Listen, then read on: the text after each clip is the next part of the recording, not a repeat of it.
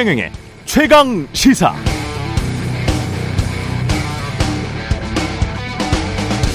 세금 내는 시민들은 정부가 투명해지길 원합니다. 투자하는 투자자들은 기업이 투명해지길 원합니다. 기부금 내는 시민들은 시민단체가 투명해지길 원합니다. 조합비 내는 노조원들은 노동조합이 투명해지길 원합니다. 불투명하다면 다 투명해졌으면 좋겠습니다. 수사가 필요하다면 다 수사했으면 좋겠습니다. 물론 우선순위는 있어야 합니다. 그 순서는 당연히 권력의 크기, 공적 책임의 무게감에 상응하겠죠. 그런데 거꾸로인 것 같습니다. 한 해 100억 원이 넘는 특수활동비를 공개하라는 시민단체들의 요구를 검찰은 계속 거부하고 있습니다. 법무부 장관은 한동훈, 대통령은 윤석열, 윤석열 대통령은 중앙지검장, 검찰총장 할 때 특수활동비를 썼습니다.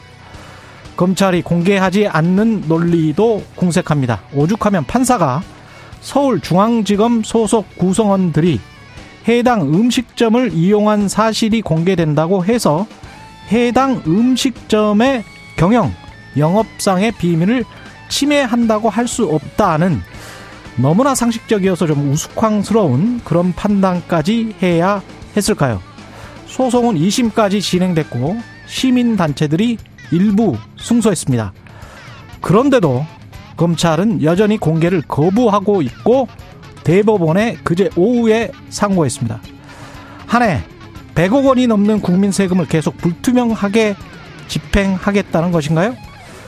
제 눈에 들보를 먼저 봐야 합니다. 그런 의미에서 새해는 대통령이나 검찰이 김건희 여사에 대한 수사 또는 기소를 어떻게 할지도 명확히 입장을 말해야 합니다.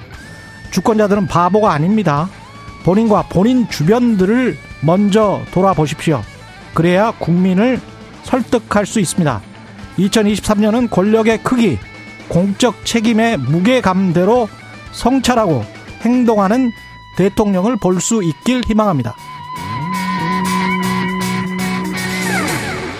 네, 안녕하십니까. 12월 30일 세상에 이익이 되는 방송 최경령의 최강시사 출발합니다. 저는 KBS 최경령 기자고요. 최경령의 최강시사 유튜브에 검색하시면 실시간 방송 보실 수 있고요. 문자 참여는 짧은 문자 50원, 긴 문자 100원이 드는 샵 9730 또는 유튜브 무료 콩어플 많은 이용 부탁드리고요. 오늘 최강시사 정치 컨설턴트 박성민 대표와 함께 올 한해 정치 돌아보고요. 뉴스는 십니다. 좋은 습관 신년에 한번 드리고 싶은 분들 주목해 주시기 바랍니다.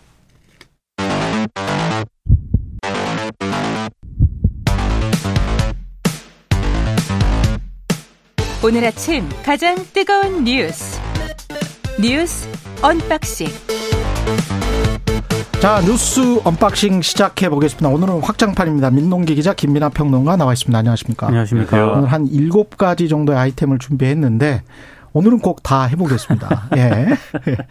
그 어제 근데 사고가 크게 났습니다. 예. 네, 경기 과천시 제2경인고속도로 북의왕 IC 인근 방음터널에서 이제 불이 났는데요. 어, 다섯 명이 숨지고 37명 정도가 일단 다친 것으로 파악이 되고 있습니다. 방음 터널을 지나고 있던 폐기물 수거 트럭에서 엔진 과열로 추정되는 그런 불이 났습니다. 이 불이 플라스틱 소재의 방음 터널 벽으로 옮겨 붙은 옮겨 붙은 뒤에 급속히 확산이 됐는데요. 어, 결국 터널 내 수백 미터에 이르는 구간이 불길에 휩싸였습니다. 아, 사망자들은 승용차 4대에서 각각 한두 명씩 발견이 됐다고 하고요. 이 사망자는 주변을 지나던 차량에서 나와 어, 발견이 됐습니다.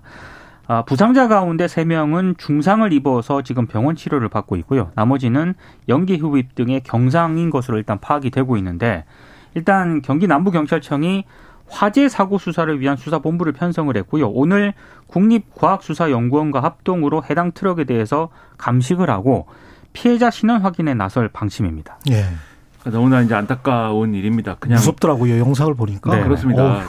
운전을 음. 하고 그냥 이 도로를 가고 있었던 것인데 예. 갑자기 이렇게 됐기 때문에 피해가 또 클 수밖에 없었다 이렇게 볼 수가 있겠는데 지금 언론의 분석들을 좀 보니까 물론 이제 사고 원인이라든가 이런 경과 이런 것들은 확실하게 확인을 해봐야겠습니다,만 이 소재가 좀 문제가 있었던 거 아니냐라고 하는 것 같아요. 그러니까. 천정의 소재. 그렇습니다. 그게 다 플라스틱이니까 뭐 석유화학 제품이죠. 그렇죠. 그렇죠. 이게 예. 또 구체적으로 polymethyl methacrylate라는 이 소재인데 이 소재가 다른 이제 폴리카보네이트라든가 이런 것보다도 이 발화점이 낮아 낮은 소재라는 겁니다.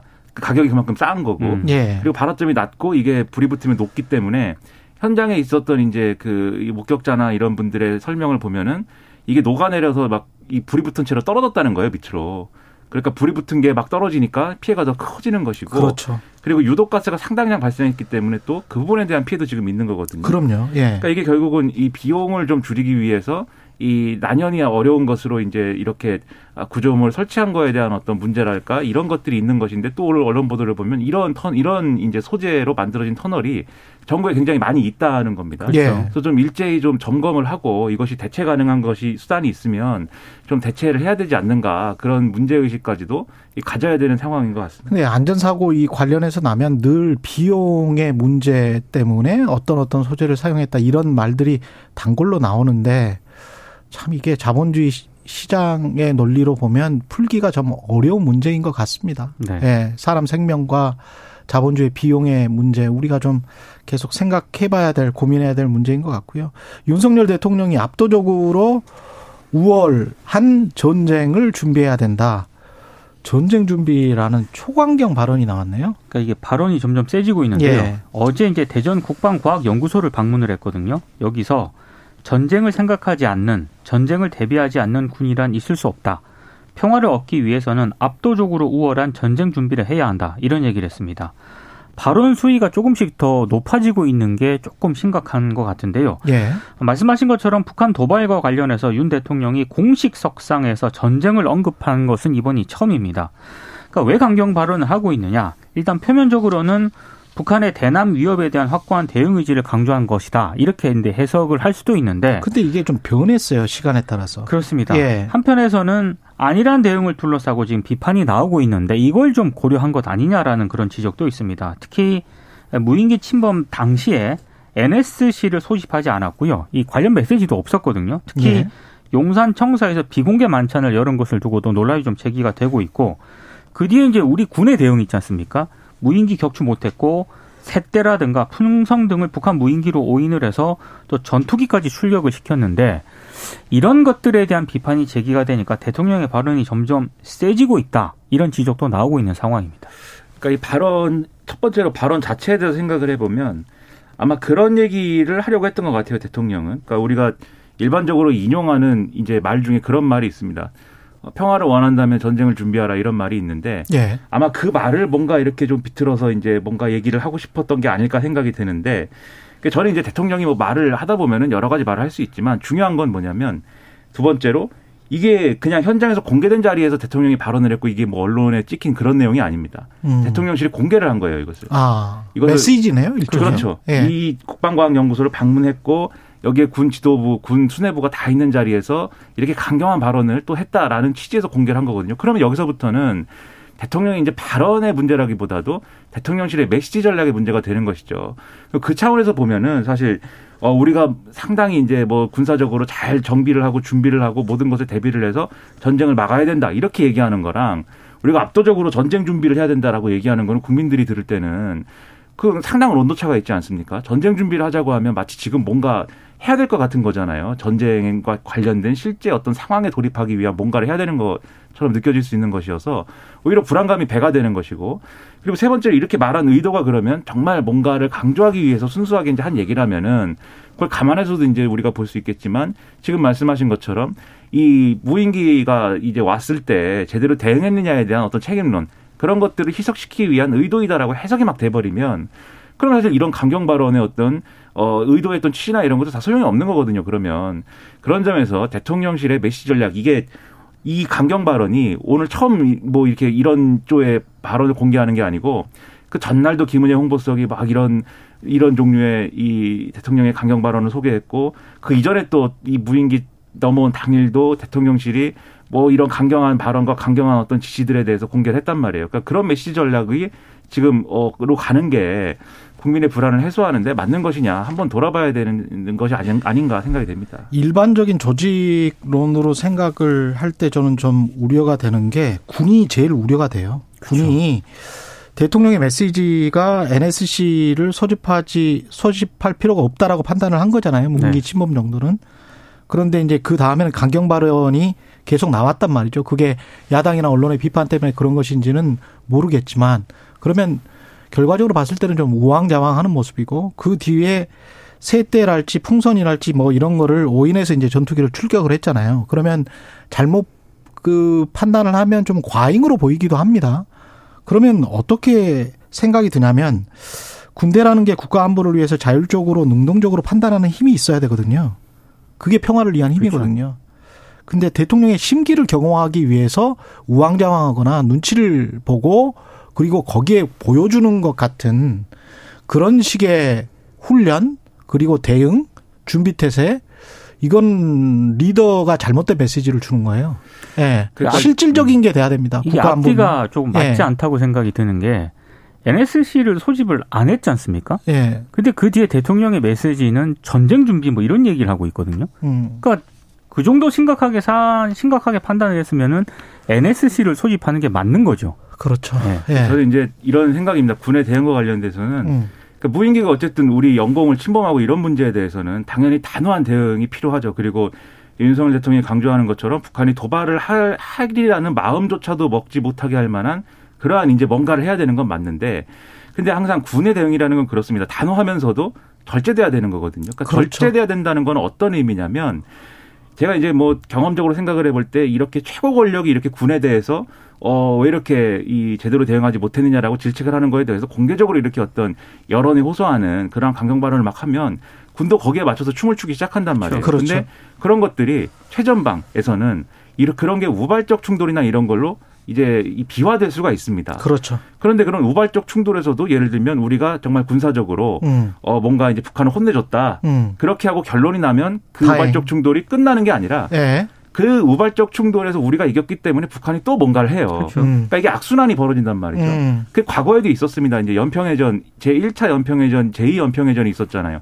제1 연평해전에서 99년도에 우리가 북한 해군은 완전히 이제 이겼는데 음. 제2연평해전에서 우리의 교전 수칙을 파해법을 이 북한이 갖고 와가지고 우리한테 피해를 입혔거든요. 음. 그러니까 사실 이긴다고 해서 끝나는 것도 아닙니다, 이게. 그러면 네. 가장 좋은 거는 우발적 충돌이나 이런 것들의 가능성은 없애면서도 북한의 도발에 대해서 정말 핀셋 대응을 해가지고 정확하게 대응을 해서 북한이 아 이것은 우리가 함부로 하면은 이렇게 실질적인 타격을 입는구나라는 것을 느끼게 해야 되는 것이지 이렇게 마치 허공에 빈주먹 휘둘르듯이 이렇게 하면 오히려 우리만 손해일 수 있다. 그게 오히려 북한이 바라는 거일 수도 있다. 이 점을 명심을 해야 될 것 같습니다. 예. 국민의힘 조직위원장 그러니까 이제 당협위원장 뭐 이런 거잖아요. 그죠? 네. 예, 지역구 이른바 친윤계 인 사들 그리고 호은하 의원 같은 경우에 이제 친 이준석계 뭐 이렇게 분류가 됐었나 봅니다. 예. 그러니까 이게 탈락했고 친윤계 인사들이 대거 임명이 됐고요. 예. 비윤계는 이건 마녀 사당이다라고 하면서 음. 반발을 하고 있습니다. 국민의힘이 어제 비대위 회의를 열어서 공석인 당원협의회 지역구 68곳 가운데 42곳의 조직위원장을 새로 임명을 했는데요.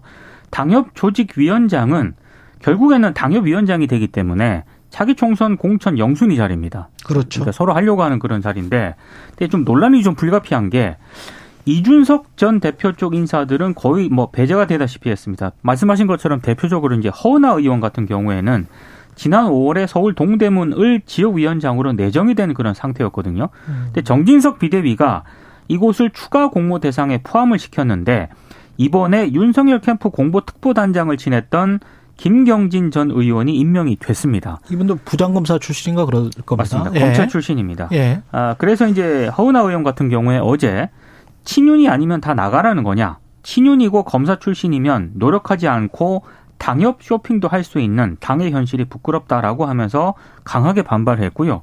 특히 이번에 검찰 출신 또 친윤계 인사들이 예, 주요 자리를 좀 많이 됐는데 예. 대표적으로 어, 국정원 특활비 불법 수수로 유죄가 확정이 됐던 김진모 전 대검 기획조정부장이 어. 청주시 서원구 지역위원장으로 임명이 됐는데요. 근데 공교롭게도 예. 지난 27일 대통령 특별 사면으로 복권이 된 지 이틀 만에 이게 임명이 됐습니다. 그러니까 특별 사면으로 복권된 검사들 중에서 국회의원 할 것 같다라는 이야기가 국회의원 나올 것 같다라는 이야기를 어, 기자들 사이에서는 좀 했었는데 그게 그대로 되는 거군요. 그렇죠. 그리고 예. 뭐 심재돈 전 서울중앙지검 부장검사 인천 음. 동미추홀 갑으로 또 임명이 됐고요. 예. 최기식 전 대구지검 검사 같은 경우에는 경기의왕 가청 지역위원장에 임명이 됐습니다. 그러니까 이게 참 그 국민의힘의 뭐 공천 갈등이나 이런 거는 사실 뭐 역대 모든 정당 모든 상황이 있었던 것이기 때문에 예. 공천 갈등 자체가 뭐 문제는 아닙니다. 그리고 당 주류가 예를 들면은 공천을 다 독식해가지고 비주류들이 반발하고 뭐 늘 있는 일인데 이번 이 사건의 특이한 점은 지금 쭉 말씀 주신 대로 이 권력의 핵심을 위해서 하는 공천 작업 같은 그런 인상을 처음부터 주고 있는 거예요. 근데 특히 뭐 사면된 지 이틀 만에 조직위원장 맡기는 거는 이거는 그렇죠. 처음. 그리고 우리가 잘 모르는 분들이지 않습니까? 이게 그 네. 어, 국민의힘에서는 이 공간이 선, 거관리위원회 이런 데서는 예. 우리는 경쟁력만을 보고 판단했다라고 지금 주장을 하는 거거든요. 그렇죠. 그러니까 선거를 예. 실제로 돌입했을 때 이분이 검찰청에서는 높은 분이었구만요. 대검찰청 그렇죠. 기획조정부장이면 아, 높은 사람이었는데 그 높은 사람하고 대중적 인기하고는 좀 다르니까. 그렇죠. 말씀하신 예. 대로 검, 뭐, 유권자들이 검사들이면 예. 이분이 상당히 그 가능성이 있겠죠. 검사들만으로 이루어져 있다면 유권자들이. 예. 근데 그렇지 않을 것이고 어 그렇다고 하면은 왜 이런 것이 일어났을까라고 생각하면은 당연히 이제 권력과의 관계를 감안해서 당정 간에 이제 이런 어떤 뭐 좋은 관계 특히 윤석열 대통령과의 좋은 관계를 고려하고 있다. 이거밖에 생각이 안 되는 것이고 특히 아예 비워놓은 데가 있어요 자리를 이 국민의힘이 보면은 예. 예를 들면 마포갑 조직위원장 자리 비워놨거든요. 거기는 누가 갈 것 같아요? 여기는 이제 강승규 이 시민사회 아, 대통령실에 있는 분이 그렇죠. 이분이 예. 이제 이분 정치인 출신이잖아요. 그렇죠. 원래 여기가 이제 이전에 선거 나가 나가기 전에 이제 음. 지역구다라는 거거든요. 강승규 수석이 마포갑으로 간다. 거기 그러니까 이미 그 자리는 이미 비워놓는다. 그렇죠. 공석으로 해놓은 곳조차 내정돼 있다 다. 음. 근데 문제가 뭐냐면 현역 국민의힘 의원이 예. 여기 신청을 했어요. 아 그래요? 근데 공석으로 내버려뒀단 말이죠. 아 현역 의원이? 네. 그러니까 이걸 왜 공석이냐? 결국에는 어, 강성규 수석한테 주려고 그런 것 아니냐라는 뒷말이 나오는 겁니다. 이거는 좀 짠한 것 같은데. 예. 그렇죠. 그런 느낌이고 그리고 뭐 비대위원들도 자기들이 이제 뭐 김종혁 셀... 비대위원도 지금 됐어요. 경기 그렇죠. 고양병. 그렇죠. 그러니까 이건 또 셀프 공천이다 막 이렇게 얘기가 나오는데. 전주의 비대위원도 됐고 강동갑. 그렇습니다. 예. 그래서 전주의 비대위원 같은 경우에 강동갑에 원래는 이제 어, 윤희석 전 대변인이 음. 여기 음. 경쟁 관계였는데 또 이번에 밀려난 거에 대해서 막 이 페이스북이나 이런 데 막 무죄 제기하고 있고 뭐 이렇더라고요. 근데 전주 의원 같은 경우는 이준석 당대표가 밀려날 때 국민의힘을 대리해서 그렇죠. 굉장히 좀 많이 뛰었죠. 그렇죠. 예. 그러니까 공천이 이런 식이 공천이 이런 식으로 갈 거라는 예고를 한것한 것인데 음. 그런 그런 공천을 가지고 총선에서 제대로 승부를 볼 수 있을까 국민의힘이 음. 다들 걱정할 겁니다. 그리고 한 사람이 또 빠졌습니다. 정미경 전 최고위원 아. 최강시사에 등장을 하시는데 예. 지난 5월에요. 네. 성남 분당을 지역위원장으로 내정이 됐거든요. 네. 근데 이번에 임명해서 배제가 됐습니다. 이것도 좀 뒷말이 나오는 게 이분도 검사 출신인데 맞습니다. 근데 성남 분당을에 네. 거론이 되는 분들이 있습니다. 이를테면 김은혜 홍보수석, 네. 박민식 국가보훈처장 이런 이름들이 지금 거론이 되고 있거든요. 아 박민식 구, 네. 국가보훈처장도 검사 출신이고 그렇습니다. 김은혜는 이제 용산 대통령실 출신이 되는 거네요. 만약에 네. 주적위원장이 되면 뭐 그런 뒷말이 나오기 때문에 예. 이제 박민식 처장은 예. 언론에 의해서 아, 숨겨진 실세다 이런 얘기 많았거든요. 그런 이야기 있었죠. 그렇죠. 네. 그렇다고 하면은 사실 이것도 결과는 좀 뻔하지 않나 이런 생각을 하게 되는 겁니다. 국가보훈처장도 이제 장관급인데 그렇죠. 장관급 하다가 네. 그쪽으로 네. 되면 박민식 처장 같은 경우는 만약에 되면 좋겠네요. 근데 정미경 전 의원 같은 경우는 그러면 준성맘이라는 어떤 그 이미지 때문에 그런 건가요? 요새 뭐, 요즘은 그안 그런 것 같은데. 그렇죠. 입장이 많이 바뀌셨, 네. 바뀌었는데도 불구하고. 네. 근데 이 당협 쇼핑 논란은 사실 정미경 전 최고가 이전에 벌써 있었거든요. 그때부터. 네. 그랬군요. 그러다 보니까 이제 이렇게 된 것 같은데. 음. 그러니까 이런 공천 갈등을 제대로 수습하고 잘 마무리하는 게 당 지도부가 가져야 될 어떤 정치적 역량일 텐데. 음. 지금 윤석열 대통령 소위 말하는 윤심 공천을 염두에 두어서 그런 조정을 할 수 있는 정치적 영향력이 전혀 지금 없는 상태고 음. 오히려 돌격대처럼 지금 움직이고 있다. 이런 비판을 면하기가 어려운 겁니다, 지금. 네. 최경영의 최강시사 지금 시각 7시 39분인데요. 날씨와 교통정보 듣고 다시 뉴스 unboxing 돌아오겠습니다. 네, 최경영의 최강 시사 뉴스 unboxing 다시 시작하겠습니다. 민동기 기자 김민아 시사평론가와 함께하고 있습니다. 서해 피격 사건 관련해서는 검찰이 박지원 전 국정원장, 서욱 전 장관을 불구속 기소했죠. 네. 그리고 노은채 전 국정원장 비서실장도 이제 재판에 넘겼습니다. 예. 박지원 전 원장하고 노 전 실장 같은 경우에는 이른바 그 공무원 이대준 씨가 북한에 피격돼 살해된 이튿날에 국정원 직원들에게 뭐 피격이라든가 소각과 관련한 50여 건의 첩보와 보고서를 삭제하게 한 혐의를 받고 있고요. 서욱 전 장관도 역시 관련한 5,600여 건의 첩보 등을 삭제하게 한 혐의를 받고 있습니다. 검찰은 고 이대준 씨의 실족 가능성에 무게를 두고 있는 것으로 지금 보도가 되고 있고요. 어, 통신 첩보에서 북한 관계자들 사이에서 월북이라는 단어가 나오긴 했지만 음. 이 단어만으로 자진 월북 근거로 삼기는 어렵다는 게 검찰의 판단입니다. 박지원 전 원장이 어제 페이스북에 글을 올렸는데요.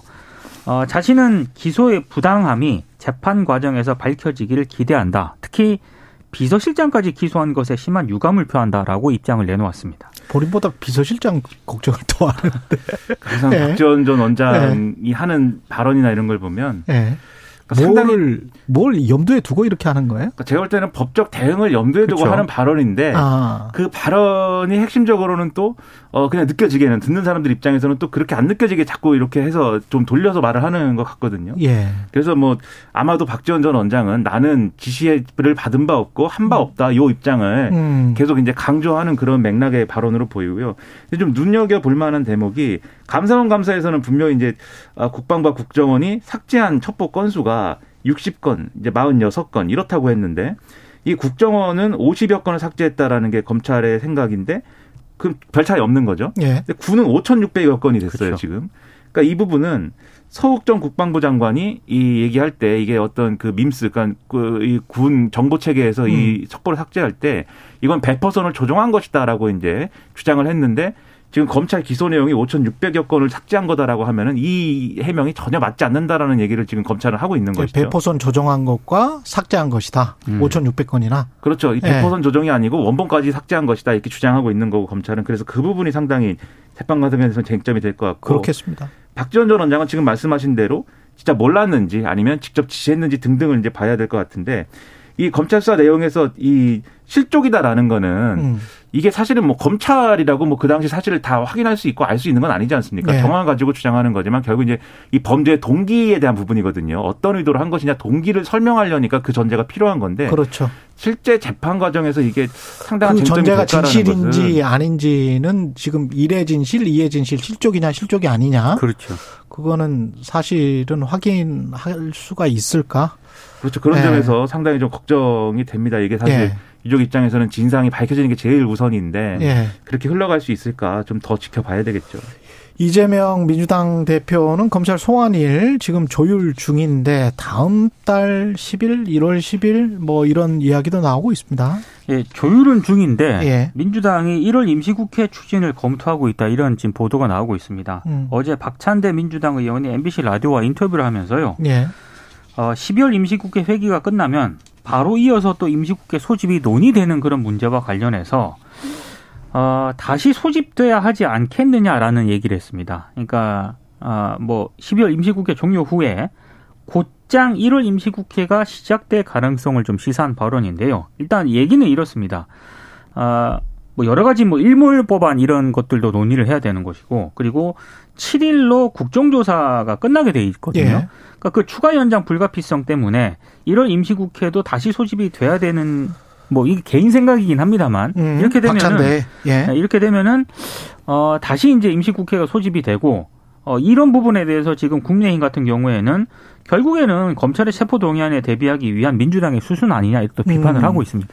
그러니까 이제 이 1월에 임시국회 여는 게 이제 방탄 국회다 국민의힘은 이렇게 주장을 하는 건데 저는 그런 생각이 듭니다. 만약에 1월 달에 할 일이 아무것도 없으면 음. 아무것도 없는데 이제 국회를 소집하는 거면 방탄국회라고 할 수 있겠는데 그렇지는 않지 않습니까? 지금 그렇죠. 말씀하신 네. 것처럼 국정조사 문제도 있고 일몰 관련된 법안들이 좀 있죠. 그러니까 일몰 네. 처리 못한 것에 대해서 대안 논의나 이런 것들도 필요하고 법적인 어떤 보완이나 이런 것들도 필요한 것이기 때문에 음. 이걸 뒤집어 얘기하면 그럼 이재명 대표가 기소될 때까지 국회는 다 쉬어야 되는 거냐 아무것도 안 해야 되는 거냐 음. 그런 반론도 있을 수가 있어요. 그래서 무조건 방탄국회다 이거는 좀 어, 그런 주장보다는 오히려 애초에 그러면 이 불체포 특권을 우리가 다 포기하자 법적으로 그 부분을 음.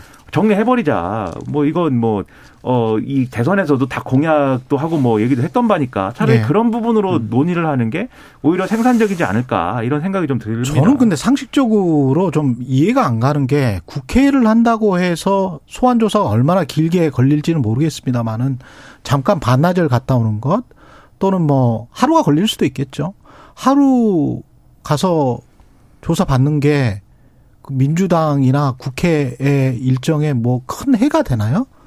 그 민주당 당 대표가 저는 국회 동안에 회기 중이라도 어, 지금 이재명 당대표도 스스로 그렇게 이야기를 했잖아요. 본인이 떳떳하고 당당하게 조사에 임하겠다. 그러면 회기 중이라도 갈 수 있는 것이고 근데 이제 뭐 가야 된다고 저는 보는데 검찰 예. 조사하고 어, 체포 동의안은 또 다른 사안이기 그렇죠. 때문에. 그러니까 소환 조사 같은 경우에 지금 성남 FC 관련해서 소환 조사 받아달라라고 그렇죠. 지금 왔다는 거 아니에요? 음. 민주당은 일방 통보를 했다. 자우전 협의 중이라는 거잖아요. 그러면 지금 체포영장 뭐 이런 거하고도 전혀 관련도 없고 지금 당장 나온 말도 아니기 때문에 뭘 이렇게 과민하게 서로 간에 반응하는지 모르겠습니다. 그냥 음. 그뭐 하루쯤 그냥 일정 빼서 가면 되는 거 아닙니까? 그렇습니다. 그래서 네. 사실 이 검찰 조사에 성실히 이제 이재명 대표가 응하는 것으로도 사실 뭐 방탄국회다 이런 얘기에 대한 비판은 네. 좀 희석을 할 수가 있는 음. 것이고 또 사실 그렇게 이제 검찰 조사에 말씀하신 것처럼 뭐 일상적으로 뭐 왔다 갔다 할 수밖에 없는 조건이라면 그것에 대해서 사실 주목을 다 끌어가지고 이재명 대표가 그러니까요. 간이 많이 막 이렇게 해가지고 뉴스 만들 필요는 없는 거거든요. 그러니까요. 자연스럽게 네. 해결하면 될 문제인데 네. 민주당도 여기에 대해서는 검찰 조사를 받아야 되는 그런 상황에 대해서는 너무 각을 세우고 이런 대응을 어. 하는 유권자들이 지칩니다. 논리적으로 이해가 안 돼요. 그렇습니다. 국회 회기 중이라고 절대 못 간다. 그거는 저는 아닌 것 같습니다. 예. 아마도 그래서 출석을 할 것으로 네, 보입니다. 네. 일반 직장인들이나 뭐 심지어는 뭐 교수 누구든지 그, 그렇죠. 그럴 수 있는 거 아니에요? 그렇죠. 예, 하루 연차 내고 갈 수 있는 거 아닙니까? 저 같은 사람이 예. 검찰에 전화해서 전 예. 조사받는데 일정 조율해 주세요 그러면 혼나죠 검사한테. 예. 조율은 해줍니다. 그렇죠. 해주는데 네. 그래도 네. 몇 마디 듣겠죠. 뭐 음. 그래야 될 이유가 있는지를 저한테 물어보겠죠. 예. 그리고 뉴스타파가 어제 뭐 뉴스타파 보도 단독 보도인 것 같은데요. 김만배 씨가 이분도 이제 기자였죠. 머니투데이 기자였는데 언론사 기자들에게 뭐 2억 주고 뭐 분양권 주고 이런 말이 지금 나왔어요. 그러니까 이게 뉴스타파가요. 정영학 회계사가 음. 지난해 9월하고 10월 두 차례에 걸쳐서 검찰에 제출한 게 있습니다. 예. 정영학 녹취록하고 정영학 메모인데 이걸 추가로 입수를 했거든요. 음. 그러니까 이걸 뉴스타파가 분석을 해보니까 김만배 씨 로비 대상에 언론사 기자들도 있었던 것으로 보인다. 이게 이제 보도 내용입니다. 특히 이제 2020년 3월 24일자 정영학 녹취록을 보면은 김만배 씨가 돈을 주기로 약속한 이른바 그 약속 그룹과 함께 익명의 기자들이 등장을 하거든요. 여기 좀 대화 내용이 좀 재밌습니다. 김만배 씨가 정영학 씨한테 기자들 분양도 받아주고 돈도 주고 회사에다 줄 필요 없다. 기자한테 주면 돼.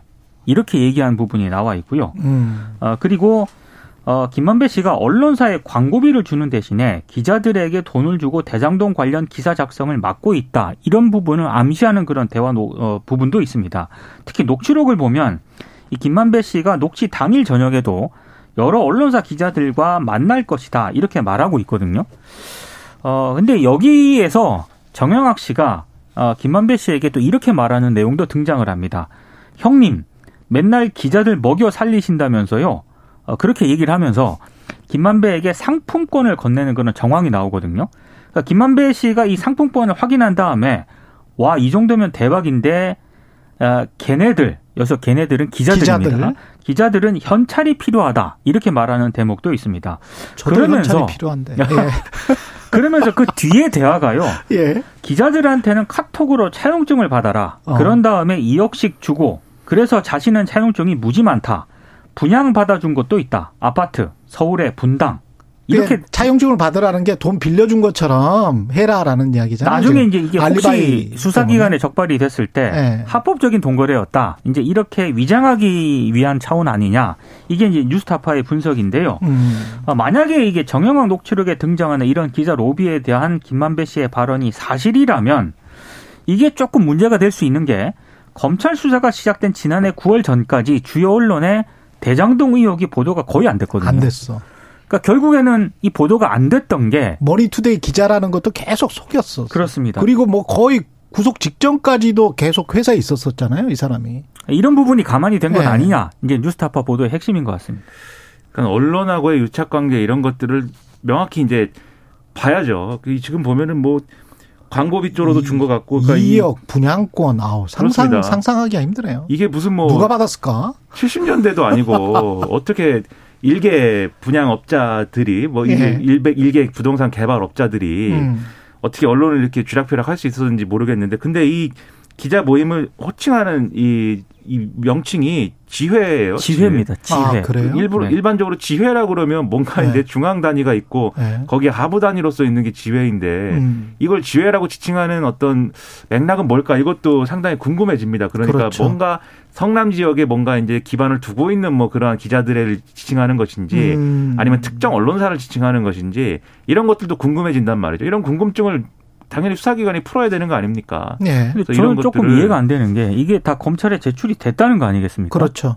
근데 검찰은 왜 이거는 조사 안 하나? 그러니까 이게 제가 그 부분이 좀 이해가 안 되는 그런 대목이고 뉴스타파도 네. 왜이 부분을 검찰이 수사하지 않느냐. 그55 클럽도 그냥 그 저 곽상도 정도 하고 그건 맞습니다. 뭐 다른 분들은 조사 안 하나요? 음. 그러니까 계속 이런 부분들을 언론이 지적을 하기 때문에 예. 이제는 조사를 해야죠. 이 뉴스타파가 이렇게 공개적으로 이렇게 보도를 했으니 음. 이제는 수사를 해야죠. 그러면 지금까지 예. 못했다고 하면은 1분밖에 안 남았습니다. 두 분이 뽑은 올해의 뉴스 짧게 30초씩.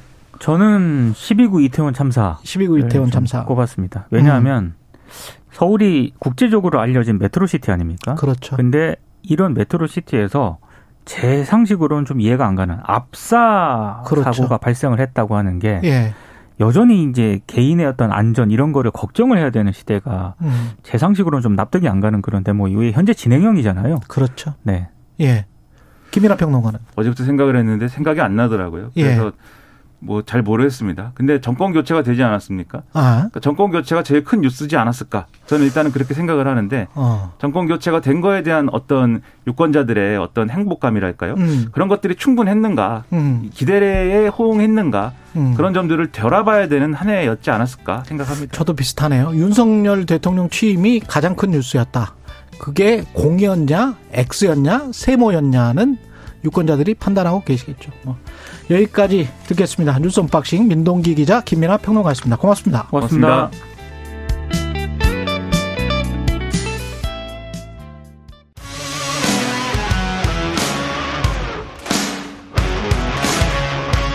오늘 하루 이슈의 중심 최경영의 최강 시사.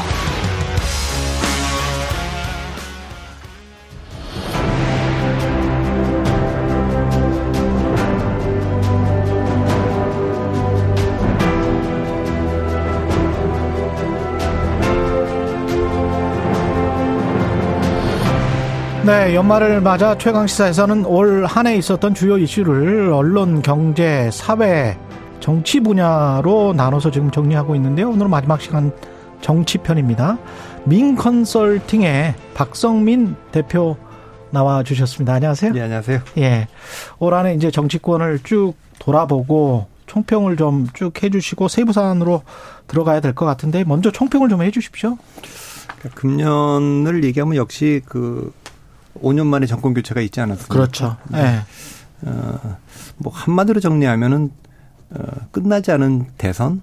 그러니까 대선이 아. 3월 9일에 있었는데 그러네. 에, 지방선거가 연장전 같은 건데 연장전도 안 끝나서 그렇죠. 총선 때 가서 승부차기로 월드컵 결승전처럼 그렇죠. 그런 느낌이 조금 있네요. 그러네요. 예. 네, 전반적으로 비슷하게 느끼실 것 같습니다. 청취자 여러분도. 근데 이제 윤석열 국민의힘 후보가 3월에 그렇게 해서 됐고 그 전에 사실은 검찰총장 내려놓은 지 생각해 보면 1년 만에 이제 대통령 된 거란 말이죠. 그리고 대통령으로 우리가 함께 생활을 한 지가 한 8개월 된 거잖아요. 굉장히 좀 오랜, 오래, 오래 했다 이런 느낌도 있습니다. 아무래도 네. 어, 중앙지검장 때는 잘 몰랐지만 네. 검찰총장 되면서부터는 음. 뉴스메이커로 부상을 했잖아요. 그러니까, 그러니까 좀 낯이 있구나. 그렇죠. 그러니까 네. 사실은 뭐 거의 그 문재인 대통령이나 음. 조국 전 장관, 윤석열 전 검찰총장은 어, 뉴스메이커로서 1, 2, 3등을 다퉜으니까. 그랬네. 그 대중들이 봤을 때는 뭐 좀 오래 본 느낌. 2018년부터 봤다 이렇게 그 중앙지검장. 뭐 그렇죠. 그렇죠. 그렇다고 봐야죠. 예. 예. 그때부터 뉴스의 중심에 있었기 때문에 그러네요. 예. 뭐 대통령 된 지는 얼마 안 되지만 음. 어, 꽤 오래 본 듯한 느낌을 주고 있죠. 그리고 이제 그런 거에 한몫을 한 게 또 도스태핑 같은 경우도 거의 한 70번 정도 했지 않습니까? 그것도 어떻게 보면 자주 이렇게 대면을 하다 보니까 화면으로 그런 것도 있을까요? 도스태핑은 사실은 뭐 용산 시대를 상징하는 건데 예. 에, 그 이미 윤석열 대통령은 검찰총장 때부터도 그렇게 언론에 많이 났기 때문에 아. 도스태핑 때문에 더 에, 익숙해졌다 이렇게 보기는 어렵고 오히려 음. 그거는 음, 이제 청와대를 나왔지 않습니까? 청와대를 나온 최초의 그렇죠. 대통령인데 네. 그것도 뭐 전격적으로 나왔어요. 그렇게 빨리 나올 줄은 아무도 몰랐는데 사실 이제 청와대를 나오는 여러 가지 이유가 있었지만 그 중에 하나가 이 권위주의를 좀 버리고 그렇죠. 버려야 된다. 이렇게 해서 이제 나온 거고 그게 명분이었죠. 네, 그 명분이고 그리고 어 도스태핑도 그렇기 때문에 이제 소통을 자주 하겠다 이렇게 한 거죠. 그랬죠. 근데 이제 그 청와대를 나와서 용산 와서 도스태핑을 하는 순간 음. 권위주의를 버리었다 그런 그 어, 좋은 점도 있지만 음, 음. 그거보다는 권위를 버렸다라는 그 단점도 아. 있는 거예요. 그러니까 사실은 이제 그 어, 청와대라는 게 잘 알지 않습니까? 아주 예. 그냥 이제 푸른 기아가 예. 딱 맨날 화면에 뉴스에 비치고 음. 대통령이 거기서 어뭐 영빈관에서 외국 정상들도 만나고 음. 그리고 도스태핑도 안 하고 딱 필요할 때만 나와서 기자회견을 하고 그렇게 하면 굉장히 빠른 시간 내에 대통령다운 이미지가 만들어집니다. 뭔가 있어 보이는. 네, 그렇죠. 예. 근데 이제 도스태핑을 오래 끌고 가면서 음 지금까지도 음. 어 대통령 선거 끝난 지 제법 됐는데도 어 대통령다운 이미지를 완전히 구축했다 이렇게는 지금 볼 수 없죠. 그러니까 네, 권위주의가 없어진 게 아니고 권위가 조금 좀 희석됐다. 그거는 이제 옮길 때부터 네.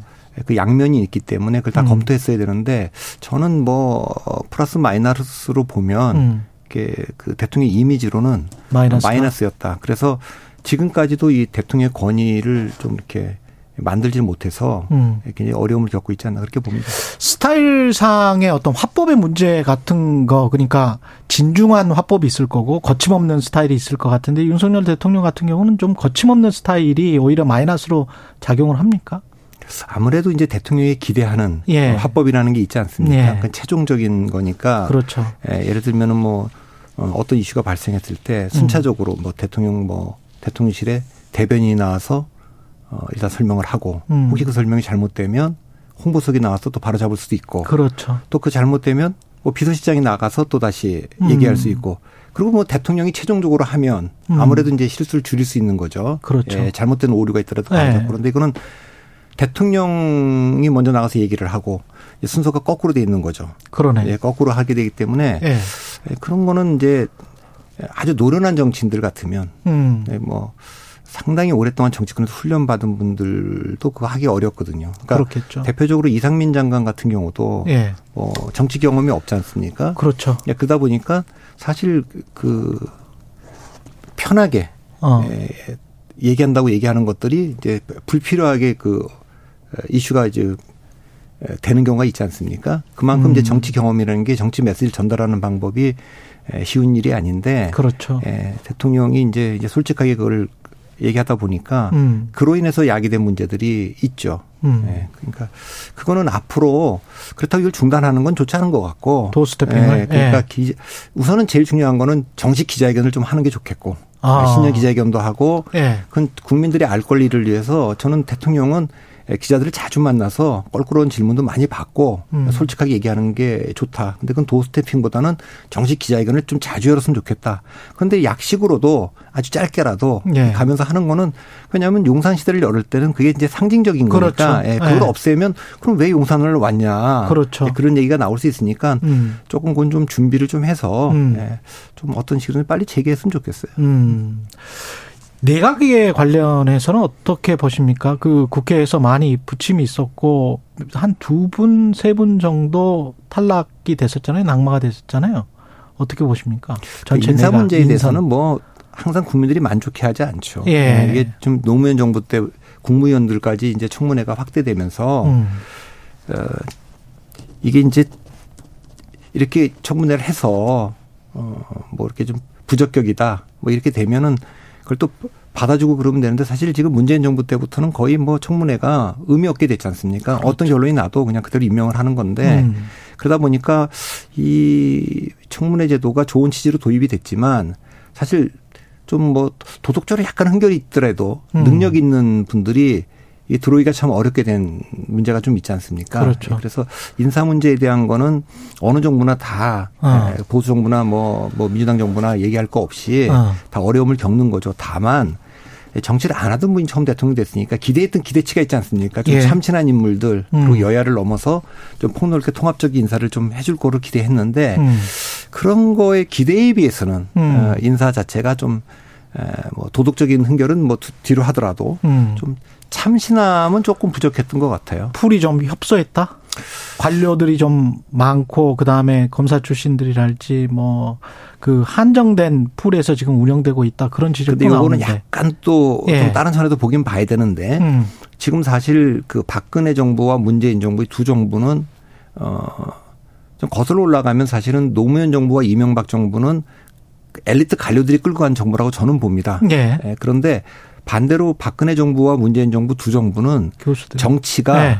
예, 관료를 조금 누른 네. 그런 시기였다고 봅니다. 음. 그래서 어 그런데 지금 이제 그 윤석열 정부는 이 법조와 이 엘리트 관료가 음. 다시 정치를 누르는 그런 음. 시기이기 때문에 어떻게 좋은 쪽으로 보면 엘리트 관료의 부활이라고 얘기할 수도 있고 네. 어좀 부정적으로 보면 파워 엘리트들 간에 지금 파워 게임이 음. 지금 그 진행되고 있는 상황 아니냐 저는 그렇게 보고 있습니다.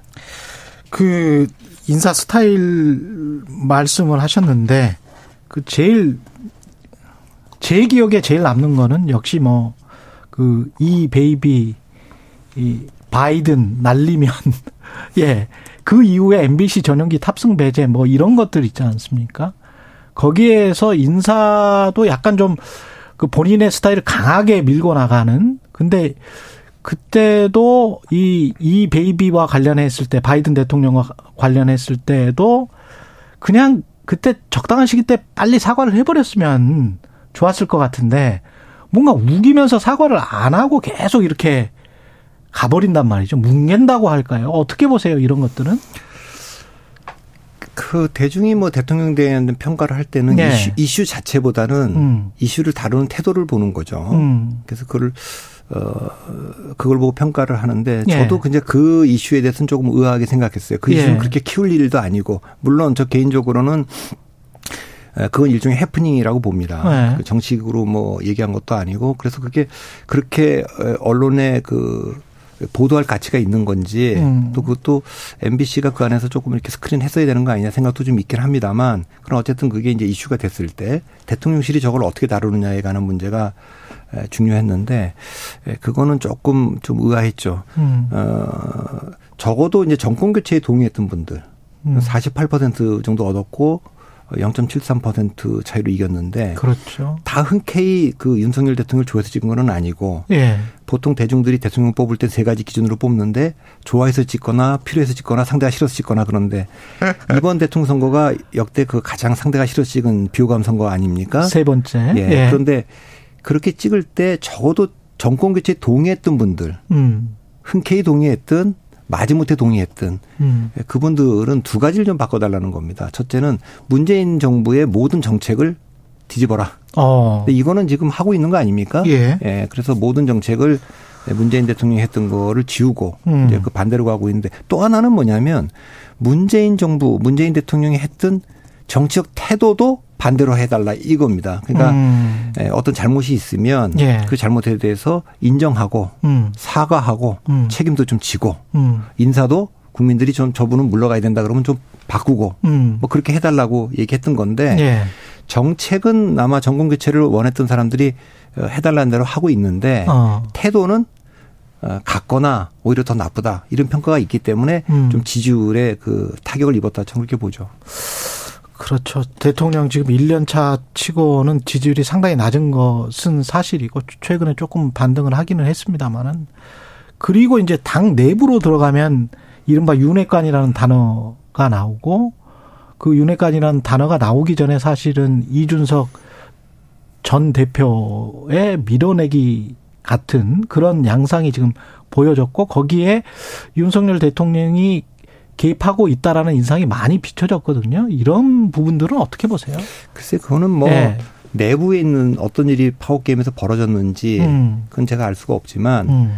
공개적으로 드러난 것만 봐도 이제 그분이 정치권에 들어올 때부터 예. 이재석 대표하고는 좀 갈등이 좀 있지 않았습니까? 그렇죠. 입당하는 때부터 예, 그랬고 예, 예, 선거 과정에서도 여러 번의 그 갈등이 좀 있었고 윤핵관이란 예. 말은 이제 그때 나온 말이고 이제 그랬죠. 음. 그러니까 어, 호흡이 잘 안 맞고 음. 어, 갈등이 예견됐는데 대통령 선거 때는 워낙 급한 상황이니까 그걸 더 덮어놨던 거죠. 음. 그게 이제 대통령 선거 이후에 불거진 건데 에, 저는 이런 점을 좀 주목하고 싶어요. 그러니까 역대 모든 정권은 지지율이 떨어지거나 그 정권이 위기를 맞는 것은 야당의 공격에 서 위기를 맞는 경우는 거의 없습니다. 그러니까 대부분은 어, 선거 승리를 만들어준 선거 연합을 스스로 해체하면서 음. 그때부터 위기가 와요. 자기가 앉은 책상 의자 다리를 갖다가 스스로 다리를 자르는 거죠. 아, 그러니까 비유가 김영, 적절하네요. 예. 김영삼 대통령 같은 경우도 사실은 위기가 온 게 3당 합당으로 대통령이 됐는데 예. 이제 뭐 95년인가 제, 신한국당, 그, 예, 신한국당 아. 그 94년도에 JP를 내쫓고 예. 그때 민자당이었죠. JP를 내쫓고 음. 그다음에 이제 95년 12월 달에는 음, 전단 노태우 두 전직 대통령 구속시키면서 충청과 TK라고 하는 3당 합당의 두 축을 쳐내면서 위기가 됐죠. 왔죠. 그러네. 예. 김대중 대통령도 DJP 연합이 갈라지면서 위기가 왔고. 그러네요. 노무현 대통령도 예, 호남의 압도적 지지로 대통령이 됐는데 예, 뭐그 대북 송금 특검과 열린우당 창당을 하면서 탈호남하면서 위기가 왔고. 그랬네. 이명박 예. 대통령도 어, 이명박 박근혜 공동정부로 생각을 적어도 보수정당 지지자들은 했는데 예. 박근혜 의원이 당시에 국민도 속고 저도 속았습니다. 그 공천당시 아. 이러면서 이제 위기를 겪었고 그랬네요. 박근혜 대통령은 대통령 되자마자 사실 그 당, 예. 어, 당과 굉장히 거리를 뒀죠. 음. 새누리당과 이렇게 되면서 이제 김무성, 유승민하고 이 갈등 때문에 그랬고 예. 마찬가지로 이 윤석열 대통령도 자기를 대통령으로 만들어준 이준석 대표, 국민의힘과의 그 갈등. 그래서 이런 것이 에 그래서 그 선거 연합을 대통령이 음. 스스로 해체하면서 다 위기를 맞았기 때문에 자초했다 이렇게 봐야겠죠. 선거 연합을 아까 그 말씀이 참 맞는 것 같아요. 그 책상 다리가 네 개인데 거기 중에서 하나를 한 절반 정도를 잘라버리면 책상이 아무래도 기우뚱해지면서 불안해질 수밖에 없을 것 같습니다. 그래 이제 노련한 네. 정치인들은 이제 김영삼, 김대중 대통령도 훗날은 이제 그 후, 후반으로 가면 위기를 맞았지만 네. 그래도 그분들이 업적을 남겼던 것은 노련하니까 음. 그 선거연합 해체 시기를 최대한 뒤로 늦췄어요. 그러니까 그러네. 김영삼 대통령도 뭐 금융실명제라든가 하나의 척결이라든가 이런 거는 다 할 때까지는 그 틀을 그대로 유지했죠. 예. DJP 연합도 마찬가지죠. 예, 적어도 어, 시간은 어느 정도 초반에 하고 싶은 개혁들은 하면서 끌고 가다가 했는데 음. 그 뒤에 대통령들은 거의 그 노무현 대통령부터는 임기 초반부터 초반부터 예, 그렇게 됨으로써 위기를 자초해. 그래서 그렇게 한 경우에는 지지율이 다 떨어졌죠. 노무현 대통령도 뭐 임기 첫 해에 아주 뭐 어, 가장 낮았거든요. 20%까지 떨어졌고. 정권을 잡은 사람들 입장에서는 그게 이제 선명성 이렇게 이제 생각을 하고 그걸로 어떤 국정 드라이브를 가져가겠다 이렇게 생각을 하는 건가 보죠. 87년도에 우리나라가 민주화됐지 않습니까? 예. 그 모든 대통령을 보면 음. 역설적으로 그 군사 쿠데 군사 쿠데타의 주역 중에 한 명이었고 음. 36.6%만 얻은 노태. 노태우 대통령만 네. 정통성이 약하니까 그렇죠. 그래서 선거 연합을 넘어서 3당 합당이라고 하는 통치 연합을 더 확장을 했지 않습니까? 북방 정책도 막 하고 그렇게 네. 해서 업적을 많이 남겼어요. 음. 그런데 그 다음에 대통령 들어온 대통령들은 다 정통성이 있으니까 이게 오히려 화가 된 겁니다. 독이 된 겁니다. 그러니까 아, 그러네. 김영삼 대통령은 아. 최초의 문민 대통령이니까 그렇죠. 아, 내가 군사 정권을 그렇죠, 그렇죠. 청산해야 된다. 네. 이랬고 김대중 대통령은 최초의 정권 교체 됐으니까 이 보수도 그렇죠. 청산해야 된다. 노무현 대통령은 좀 기득권을 좀 청산해야 되겠다. 그렇죠. 이명박 대통령은 이 좌파를 좀 청산해야겠다. 박근혜 대통령은 좀 종북을 좀 청산해야 되겠다. 예. 문재인 대통령은 이 적폐를 좀 청산해야 되겠다. 그러니까 윤석열 대통령은 또 지금 이게 뭐 반 문재인, 예, 반 예. 이게 뭐, 뭐 예를 들면 뭐, 뭐 주사파가 됐든지 예. 뭐가 됐든지 뭐 그런 얘기인데 예. 그러니까 어떻게 보면 92년도부터 정통성 있는 문민 대통령들은 어. 자기들의 그 정통성의 자신감 때문에 이전 정부에 대한 그 청산을 어. 먼저 내세운 것 그것이 좀 우리 정치에 조금 비극 아닌가. 청산이라는 건 필요하지만 그렇죠. 그것보다는 음. 새로운 건설로 나가야 미래를 향해 나가야 되는데 이어달리기처럼. 예, 근데 이제 그 네. 과거에 대한 가, 과도한 청산이 음. 그 다음으로 가는 길을 막고 그건 작용이 있으면 반드시 반작용이 있게 돼 있잖아요. 그렇겠죠. 그러니까 우리가 지난 10년 동안 보면 외국에서 불어오는 그 그런 그 포퓰리즘 바람도 좀 있지만 음. 노무현 대통령이 비극적으로 생을 마감했잖아요. 음. 박근혜 대통령도 보수에서는 탄핵도 되고 이명박 박근혜 두 전직 대통령이 구속됐잖아요. 예. 진보 쪽도 보면 예, 노회찬 전 의원이 또 스스로 목숨을 아, 그렇죠. 그것도 예. 어떻게 보면 다 상징적 자산들을 잃었기 때문에 감정적으로 양 진영들이 좀 극단적으로 타협하기가 좀, 네, 어려워졌죠. 그리고 그, 음. 그 속에서 청산을 하니까 그 청산 당한 만큼 똑같이 또 청산해 달라고. 그러니까 보수정당에서도 문재인 대통령이 임명했던 검찰총장을 불러들여서 당신이 음. 했던 그 청산 그대로 돌려줘라.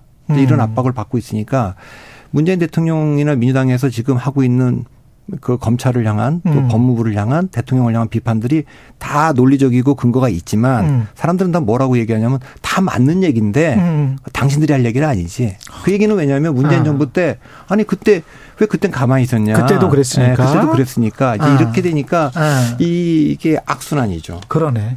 아 정말 물고 물리네요. 쥐가 쥐꼬리를 잡는 것 같은 그런 그러니까 이제 상황인데. 그러니까 서욱 국방부 장관을 구속영장을 치고 뭐 음. 박지원 전 국정원장을 얘기하면 뭐 논리적이기 전에 아 뭐 김관희 국방부장도 구속됐고 전에 뭐 국정원장 음. 세 명이나 구속됐고 다 그랬는데 뭐 이렇게 네. 나오면 내용을 보기 전에 네, 내용 뭐 법률적인 걸 아. 떠나서 이제 그런 점들이 아까 이제 질문하신 우리나라의 대통령들이 이 그 청산을 주 업적으로 가져가려고 한 청산은 뭐 불가피하면 좀 해야 되는 것들이 있을 수 있지만 청산보다는 미래를 향한 자기들의 새로운 건설 뭐 음. 이런 것들을 조금 더 보여줬어야 되는데 그래도 어 김영삼 대통령이나 김대중 대통령이나 이때까지만 해도 그런 점들은 좀 작동했는데 좀 그런 게 좀 아쉽습니다. 제가 어제 다큐멘터리를 봤는데 그 다리를 만들어라 장벽을 세우지 말고 그런 대목이 굉장히 인상이 깊었는데 음. 교황에 관련된 것이었는데요. 그 딱 그거네요. 지금 다 장벽을 서로 치고 있는 거네. 예. 다리를 만들지를 못하고. 그래서 이제 예. 대선이 끝나도 끝나지가 않는 거죠. 음. 그러니까 지난번에 월드컵은 그래도 뭐 그게 전쟁이 아니고 스포츠니까 명경기를 했는데 이거 뭐 어, 대통령 선거 끝나도 0.73%니까 이게 승복이 안 되고. 예. 뭐 계속 지금 그렇게 해서 결국 총선 때까지 가서 음. 승부차기 끝에 예. 어느 쪽으로 이제 기울어지면 어. 조금 나아질까 그런 기대를 하고 있습니다. 총선까지 가서 그게 이제 승부차기다. 네. 그 국민의힘은 이 상황에서 지금 국민의힘하고 민주당 지금 시간이 뭐 7분밖에 안 남았네요. 아, 너무 재밌어가지고 지금 국민의힘 같은 경우에 당원 투표 100% 결선 투표제 이 방향은 아까 말씀하신 선명성이랄지 또는 책상다리 자르는 행위 그것과 비슷합니까? 그러니까 이제 뭐 네. 유승민 전 의원은 나와서 장사를 아주 잘해서 이건 네. 이제 자기를 뭐 막으려고 한 거다라고 얘기하지만 음. 어뭐 제가 보기에는 사실은 이제 이 룰 개정은 유승민 전 의원을 겨냥했다고 보이지는 않아요. 음. 왜냐하면 경기도지사 경선 때 50대 50의 룰이었고 그 50%는 역선택 방지 조항도 없었어요. 그리고 예. 김은혜 전 의원에게는 5% 페널티도 줬기 때문에 거기서 못 이겼기 때문에 사실은 이게 어려운 건데 음.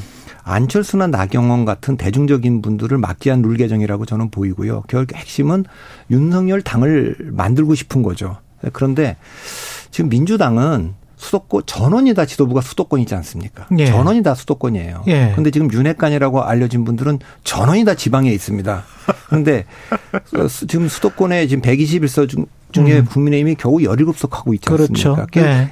총선 승리해야 될 수도권 중요하다.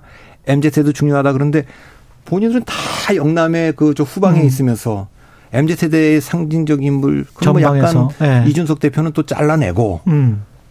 약간 그 말과 행동이 따로 노는 거죠. 음. 그래서 지금 전 당원들이 지금 뭐 80만이 됐다, 100만이 됐다 그러고 뭐 그러는데 사실 뭐 당원 투표가 뭐 당 대표니까 뽑아야 된다. 그건 말이 안 돼. 한 20년 동안 지금까지 18년 동안 여론조사를 넣어서 그동안 국민의힘이 보수정당이 민심에 더 가까이 갔었고 그런데 이제 이것은 이제 3월 달쯤에 하니까 그때는 이제 기준이 총선 승리에 누가 도움이 될까 이런 기준을 당원들이 뽑을 거예요. 그래서 어 대통령의 의중은 확실히 좀 뭐 윤핵관들 본인이 믿을 수 있고 말 잘 듣고 이런 대통령을 어, 당 대표를 원하는 것 같은데 음. 당원들은 좀 다르게 생각할 수 있다고 봅니다. 특히 수도권의 당원들은 예. 예, 총선 치러야 되는데 이걸 예. 이길 수 있겠느냐. 그래서 박근혜 대통령 때도 그 서청원 음. 그렇죠. 대표 밀었는데 네. 결국은 김무성이 되지 않았습니까? 그러니까 예. 좀 지켜봐야 될 것 같아요. 근데 이른바 말하는 윤핵관 영남 지역 출신의 윤핵관이 된다면 그거는 국민의힘한테 별로 좋지 않습니다. 아직은 저는 뭐 지금 와서 그런 얘기하기는 좀 어렵지만 아. 에, 결선 투표제도 유승민을 견제하기 위해서 넣었다기보다는 음. 윤핵관들의 교통 정리가 좀 어려워서 아. 에, 그 궁여지책으로 넣은 것 같이 보이거든요. 예. 그러면 어렵다는 뜻은 음. 윤핵관이라고 불리는 사람들이 일사불란하지 않고 자기들끼리도 굉장히 견제가 있고 사이가 안 좋다 이렇게 보이기 때문에 예. 하나로 되기가 어렵고 예. 그것은 대통령에게 계속 불안한 요소가 될 겁니다. 그래서 음. 어, 대통령이 원하는 사람을 당 대표로 만든다고 해도 음. 당이 그 내분이 계속 있어서 과연 총선 때까지 그 지도부가 계속 유지될 건지 어. 아니면 또 붕괴되고 비대위로 가야 될 건지 어. 저는 3월 어, 달에 정말 총선을 치를 수 있는 분열을 막을 수 있는 지도부를 만들어내서 총선까지 치를 건지 아니면, 아니면 당장 당장 그렇게 되면 사실 우리가 문재인 대통령도 어, 당대표가 됐는데 결국은 총선 앞두고 물러나고 어, 김정인 비대위가 왔고. 그랬네. 그 전에 2011년에 홍준표 한나라당은 네. 7월 4일 날 됐는데 10일, 그 해를 못 넘기고 무너졌어요. 그리고 그때 그 지도부라는 건 아시겠지만 네. 홍준표, 유승민, 나경원, 원희룡, 남경필로 화려했는데도 박근혜 비대위로 넘어갔지 않습니까? 그러니까 총선이 다가오면 음. 그럼 그 변수가 많기 때문에 음. 전당대회가 끝은 아니라고 저는 봅니다. 돼도 일단 윤핵관 그, 그 네. 영남 윤핵관이 음. 승산이 그 윤심이 어디 있다고 하더라도 음. 그대로 뭐 승리한다고 저는 보지도 않거니와 음. 예, 된다고 해도 또 그게 그 정리가 되는 상황은 아니라고 봅니다. 자, insight가 있는 분석 감사드리고요. 민주당 이재명 대표 체제는 지금 사실은 안에서 흔들리고 있는 것 같이 보이는데 이른바 사법 리스크 때문에 어떻게 보십니까 총선 때? 이거는 뭐 그냥 오래전부터 예견된 거 아니겠습니까? 예. 그러니까 세 가지 시나리오가 여전히 있어요. 음. 어쨌든 이거를 다 극복하고 클리어해서 이재명 대표 체제로 총선 치를 가능성 이건 음. 점점 좀 낮아지고 있습니다. 예. 이재명 대표한테 좀 서운한 얘기일지 모르지만 이건 정말 한 자리 숫자에서 점점 낮아져서 그, 그 가능성이 좀 제일 낮은 시나리오. 예. 두 번째는 이재명 대표를 이른바 이제 그 이재명 대표 체제가 붕괴하고 음. 비대위가 들어서거나 뭐 이럴 가능성 이건 예. 조금씩 조금씩 높아지고 있는 것 같습니다. 음. 세 번째는 결국 분당하는 거죠. 분당. 네, 왜 네. 민주당의 역사를 보면 그런 어. 역사가 많았기 때문에 어. 계속 사법 리스크가 계속 올라와서 당무위가 이거를 방어를 해줘야 될 텐데 음. 그때마다 어, 한 번, 두 번은 가능할지 몰라도 음. 그게 계속 그렇게 될, 수, 될 거냐. 그리고 음. 총선이 다가오면 어쨌든 국회의원들은 총선에서 이겨야 될 거 아닙니까? 그렇죠. 그런 것 때문에 이게 다, 어, 지금은 뭐 하여튼 이재명 대표 체제로 총선 치를 가능성은 조금씩 조금씩 낮아지고 음. 그뭐 이른바 이재명 대표를 손절하거나 붕괴할 가능성이 조금씩 조금이라도 높아지고 있고 그러면 그 높아지고 있는 그 2와 3의 가능성 중에 어디에 더 아, 그건 제가 오늘 이 자리에 저 제 생각은 함부로 말을 못하고 그러면 이제 이렇게 얘기를 할 수 있죠. 그래요? 어쨌든 그런 상황이 오면 네. 이재명 대표가 어쨌든 총선 이끌지 못한다. 그런 상황이 오면 음. 어, 과거에 우리가 익숙했던 민주당으로 돌아가지 않겠냐고 기대하는 분들이 있죠. 그런 음. 분들은 뭐 이낙연, 박지원, 음. 박영선, 김부겸 이런 분들은 음. 뭐 그 전에 이재명이 등장 이전에 민주당으로 돌아가면 그렇죠. 나에게도 그렇죠. 기회가 있다 이렇게 믿는 분들이 있고 아, 또 젊은 분들은 아니 그렇게 이재명 대표 체제가 붕괴하면 새로운 민주당으로 앞으로 가야지 미래 세대로 가야지 아. 그렇게 가겠냐 그거는 모든 가능성이 다 열려 있다고 봅니다. 지지자들에 따라서 달려 있겠네요. 생각은 다 다르지만 네. 그거는 민주당 지지자들이 총선이 정말 대통령 선거만큼 중요하다고 본다면 그렇게 음. 인식한다면 에, 그 지지자들이 또 어떻게 그 결단할지 모르죠. 그거는 국민의힘도 뭐 마찬 국민의힘도 마찬가지. 마찬가지네. 짧게 요 말씀만 드리면 내년 총선이 네. 내후년이죠. 저는 세 가지 시나리오가 다 있다고 봅니다. 2020년처럼 양당이 뭐 이래도 저래도 그냥 어쨌든 극복하고 그렇게 음. 1대1로 맞서는 경우가 있죠. 예. 이 가능성 조금씩 좀 낮아진다고 봅니다. 예. 90, 그러니까 2016년처럼 양당이 모두 흔들려서 국민의당 같은 제3당이 나와서 아. 제3당이 바람을 일으킬 가능성이 조금씩 좀 높아지고 그렇죠. 있다고 저는 봅니다. 네. 그럼 모르죠. 저 국민의힘의 진보 뭐 유승민 이준석도 탈당하고 여기도 뭐 다 탈당하고 뭐 바깥에도 금태섭 양양 다 있고 있지 않습니까? 그렇죠. 그건 알 수가 없고 음. 선거 제도의 변화가 와서 음. 또 혹은 양당이 다 분열해서 사당 체제로 치러질 가능성도 있기 때문에 그건 좀 조금 지금 얘기하기 이른 것 같습니다. 흥미롭습니다. 2023년도 그런 의미에서 기대가 되네요. 예, 민 컨설팅 박성민 대표였습니다. 고맙습니다. 예.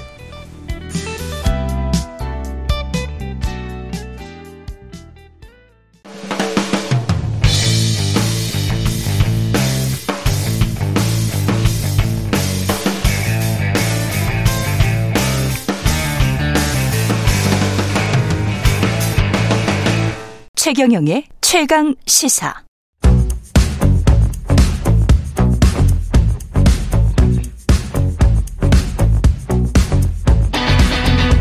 심리로 들여다보는 세상 이야기.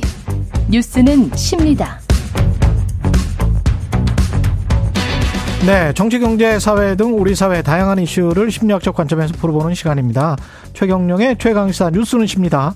아주대학교 심리학과 김경일 교수 나오셨습니다. 안녕하십니까? 네, 안녕하세요. 예, 오늘 이야기는 그 작심삼일인데 이게 지금 뭐 12월 30일이고 내일 모레 전에 오늘이나 내일쯤 이제 2023년 신년 계획을 세우겠죠 대부분의 네, 사람들. 네, 네, 네, 교수님은 어, 떻게 세우시는 편입니까?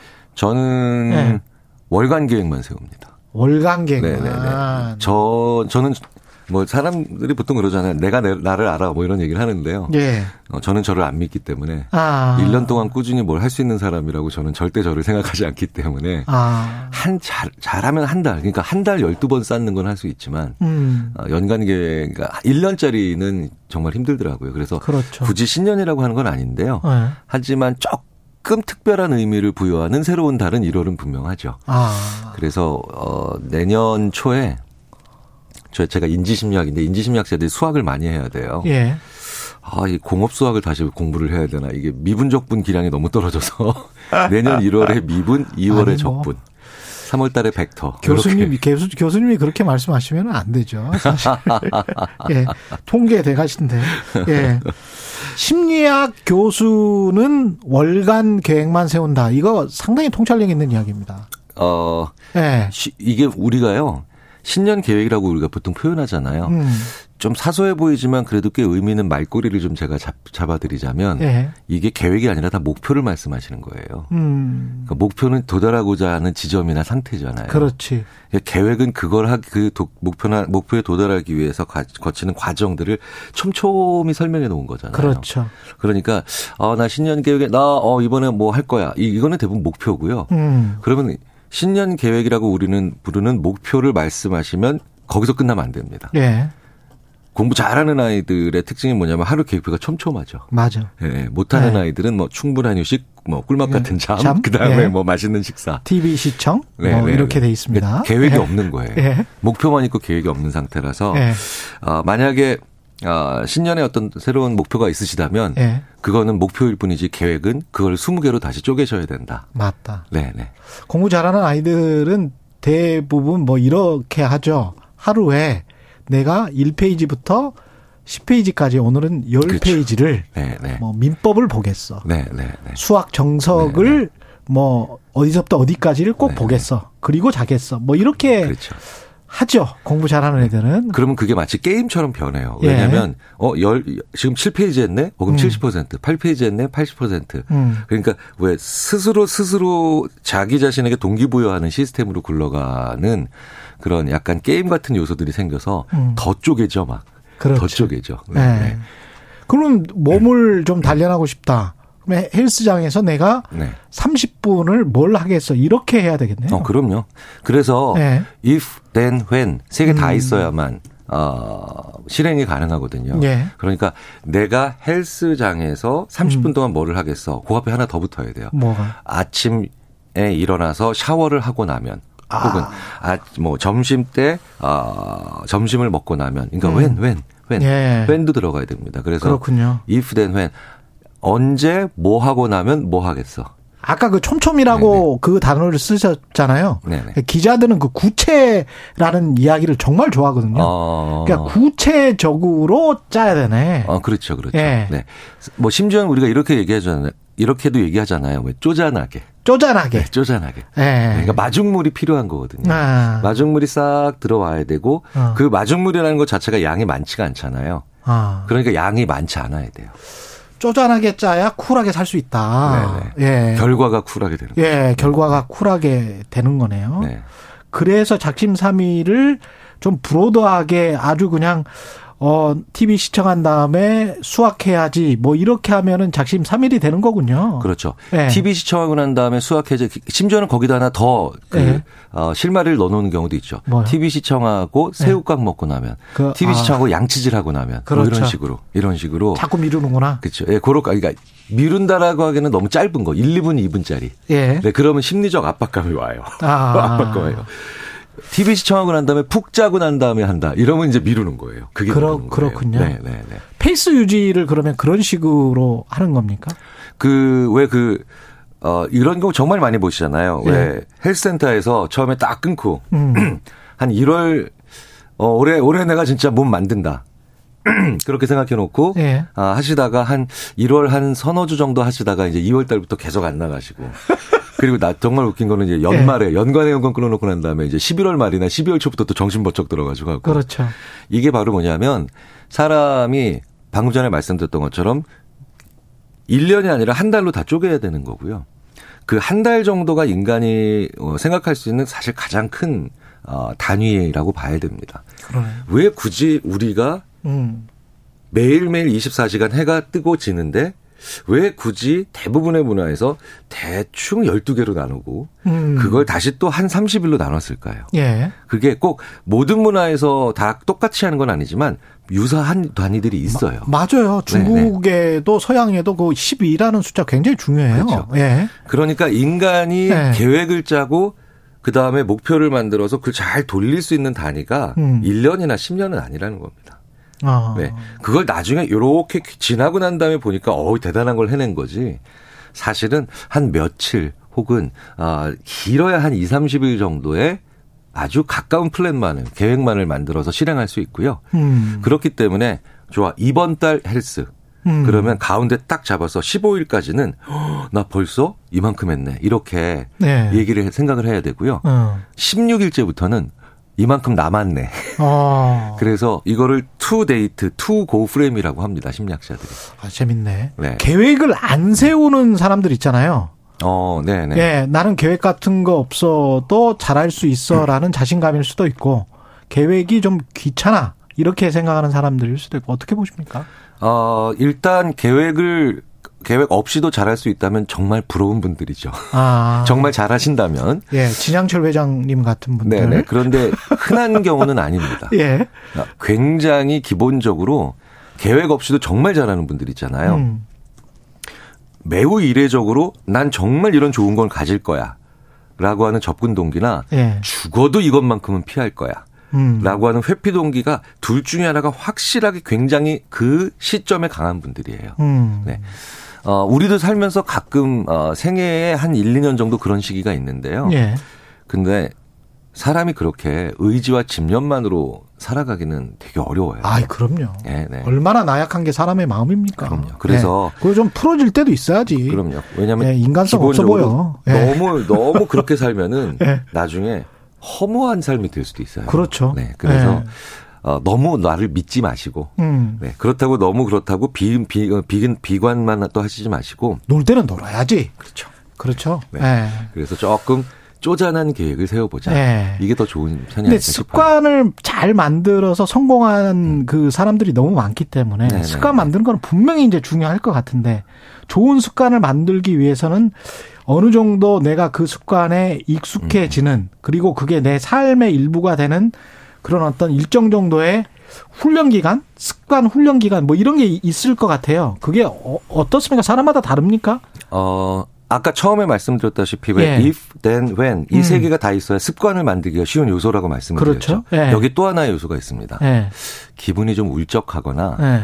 아, 다소 약간 침울하거나 음. 어쨌든 기분이 아주 좋은 상태가 아닐 때 시작을 해야 그 습관 형성이 쉬워져요. 아. 왜냐하면 아. 어, 기분이 되게 좋잖아요. 예. 그러면 옛날처럼 계속 그걸 유지하고 싶다는 생각이 더 강해집니다. 음. 그래서 기분이 굉장히 좋은 날, 음, 새로운 습관을 한번 만들어 볼까라고 시작을 하잖아요. 잘 안 돼요. 그러네. 네. 그런데, 아, 이번에 회사 인사국가 평가를 봤는데 별로네. 어. 이런 날이 있죠. 그러네요. 네, 그다음에 아, 나 네. 요즘 왜 이렇게 감기 걸렸어? 뭐 이렇게 어, 몸이 안 좋아, 몸이 안 좋아? 네. 그럴 그러니까 때 오히려 아주 처참하게 무너진 날은 아무것도 못 하니까 일단은 음. 기본적으로 빠져나오는 게 문제겠지만 음. 기분이 살짝 좀 다운돼 있거나 좀 떨어져 있거나 아니면 음. 침울하거나 우울한 날 그러면 벌써 뭐, 벌써 몸이 변화를 만들어내겠다라고 하는 동기가 생기죠. 아. 그때 그때 내 책상머리나 아니면 어딘가 스마트폰 어딘가에 새로 시작하고 싶은 것들에 대한 리스트가 있으면 그게 최적의 조건이에요. 음. 그래 맞아 이런 게 있었지. 오늘 한번 해볼까? 그러면 굉장히 재미있게도 한 3, 4일이나 4, 5일 정도 계속하기가 쉬워져요. 그렇군요. 네. 그러니까 뇌가 자꾸 나한테 신호 줍니다. 네. 이걸 함으로 인해서 빠져나오자, 빠져나오자, 어. 빠져나오자. 그래서 좀 침울한 날, 언제 뭐 하고 나면 이걸 하자라고 음. 하는 이런 것들을 만들어 놓으면 사실은 거기에 나의 의지나 집념이나 크게 안 들어가 있잖아요. 예. 근데 그거 나도 모르게 이렇게 되고 있네, 되고 있네. 어. 그러니까 왜 우리가 역사적으로 큰 결과물을 만들어낸 위대한 사람들의 그 생애 결과가 정말 작은 습관적인 것들이 하나씩 모여서 그 그래. 엄청난 결과를 만들었다는 특히 얘기잖아요. 메모 메모 습관 뭐 이런 것들. 그렇죠. 예. 그런데 그분들의 일기를 분석해 보면 음. 그 새로운 습관, 그 긍정적인 걸 만들어내는 거대한 결과를 만들어내는 이 작은 출발점들이 예. 대부분 침울한 날, 많이 우울한 날, 상실감이 있는 날, 네, 이런 날로부터 시작하는 경우가 정말 많습니다. 저도 한번 복기를 해봐야 될 것 같습니다. 네, 네, 네. 습관 중에서 이제 그렇게 좋은 습관을 만들어서 메모 습관 같은 경우는 참 좋은 것 같은데 그렇게 해서 이제 인생을 성공적으로 사신 분들이 있을 것 같고 음. 담배를 끊고 싶다. 나쁜 습관이 내가 있다. 이거 어떻게 해야 됩니까? 어, 네. 심리학자들이, 어, 제일 많이 하는, 뭐 이제 이 분야에서 최고의 전문가는 이제 의지력의 재발견이라고 하는 이제 책의 그, 어, 저자인 로이 바우마이스터 교수가 뭐 가장 뭐 이 분야에서는 유명한 분인데요. 예. 쉽게 말씀드리자면 나쁜 습관을 내가 없앨 수 있을 거라고 하는 착각을 버리시라. 아. 안 없어진다는 겁니다. 그저 아, 없애려는 걸, 없애려고 하는 것만으로는. 음. 다른 좋은 습관으로 이렇게 덮어 씌워야 되는 거예요. 아. 네. 그래서 내가 TV를 보면서 자꾸 뭘 먹습니다. 예. 이거 제 습관인데 음. 저는 뭐 노래방에서 파는 이땅 이렇게 아, 큰 뻥튀기. 네, 그걸 뭐. TV 보면서 다 먹어요. 나중에 네. 그래서 물 2리터 마시고 이러거든요. 근데 어 이거를 안 해야지라고 하면요. 네. 이거 참기 되게 힘들거든요. 그렇겠죠. 그럼 근데 언제 결국은 또 그 군것질에 손이 가느냐? 음. 의지력이 떨어졌을 때. 그렇겠죠. 그렇죠. 그럴 때. 네. 자, 그러니까 손으로 아무것도 집어먹지 말아야지라고 하는 나쁜 습관을 누르는 건 불가능하고요. 네. 굉장히 어렵고 대신 손으로 뭔가를 해야 됩니다. 아, 딴걸 해버리면 네네네. 되는 거뭐 예를 들어서 뜨개질을 한다든가 아. 니면 다른 걸 한다든가 이러면서 예를 들어서 뭐 이렇게 대체제를 발견해야 되는구나. 네. 대체 습관을 발견해야 돼. 그렇죠. 네. 나쁜 습관을 없애는 게 아니라 그것을 덮어 씌울 수 있는 다른 좋은 습관으로 음. 네. 나쁜 습관을 묻자. 음. 네. 이렇게 네. 어, 생각을 하시는 게 더 좋다는 거죠. 아, 계속 듣고 싶은데. 아, 그리고 제가 메모 습관 이야기했는데 성공한 사람들의 습관 도움 될 만한 습관들 뭐가 또 있을까요? 그, 그 메모 말씀을 하셨는데요. 예. 메모를, 어, 아이디어가 떠오를 때만 메모한다. 뭐 음. 좋은 걸 발견할 때 메모한다. 음. 아니요. 그것도 당연히 좋지만 음. 내가 실수했을 때 그 실수를 메모하는 습관은 정말 중요합니다. 와. 네, 네. 중요하네. 네, 열차 놓쳤을 때, 예. 혹은 예를 들어서 컵 떨어뜨렸을 때, 내가 왜 또 이거 왜 떨어뜨린 거지? 음. 그렇죠? 어, 내가 실수로 만약에 어 컴퓨터 문서를 작성하다가 어 실수로 이렇게 표를 잘못 붙였을 때, 음. 그러니까 사람들은 성공한 기억만 기억하려고 그래요. 그러네. 메모하려고 하고 좋은 것만. 그러네요. 그런데 실패 노트, 실수 와. 메모, 네 이런 것들을 적어 놓으시면 어. 사실은 내가 피해갈 수 있는 모든 길들이 그대로 보이는 경우가 되게 많습니다. 이야, 이건 너무 좋다. 짱. 예. 네. 2095님, 뉴스는 십니다. 제가 가장 좋아하는 코너입니다. 교수님, 새해에도 건강하세요. 뭐, 이렇게. 예, 최강시사 마음의 주치, 예, 정치에 찌든 최강시사의 청취자분들을 어루만져 주시는 아주대학교 심리학과 김경일 교수였습니다. 고맙습니다. 네, 새해 복 많이 받으세요. 예. 최경영의 최강 시사는 여러분과 함께합니다. 짧은 문자 50원, 긴 문자 100원이 드는 샵 9730. 어플 콩과 유튜브는 무료로 참여하실 수 있습니다.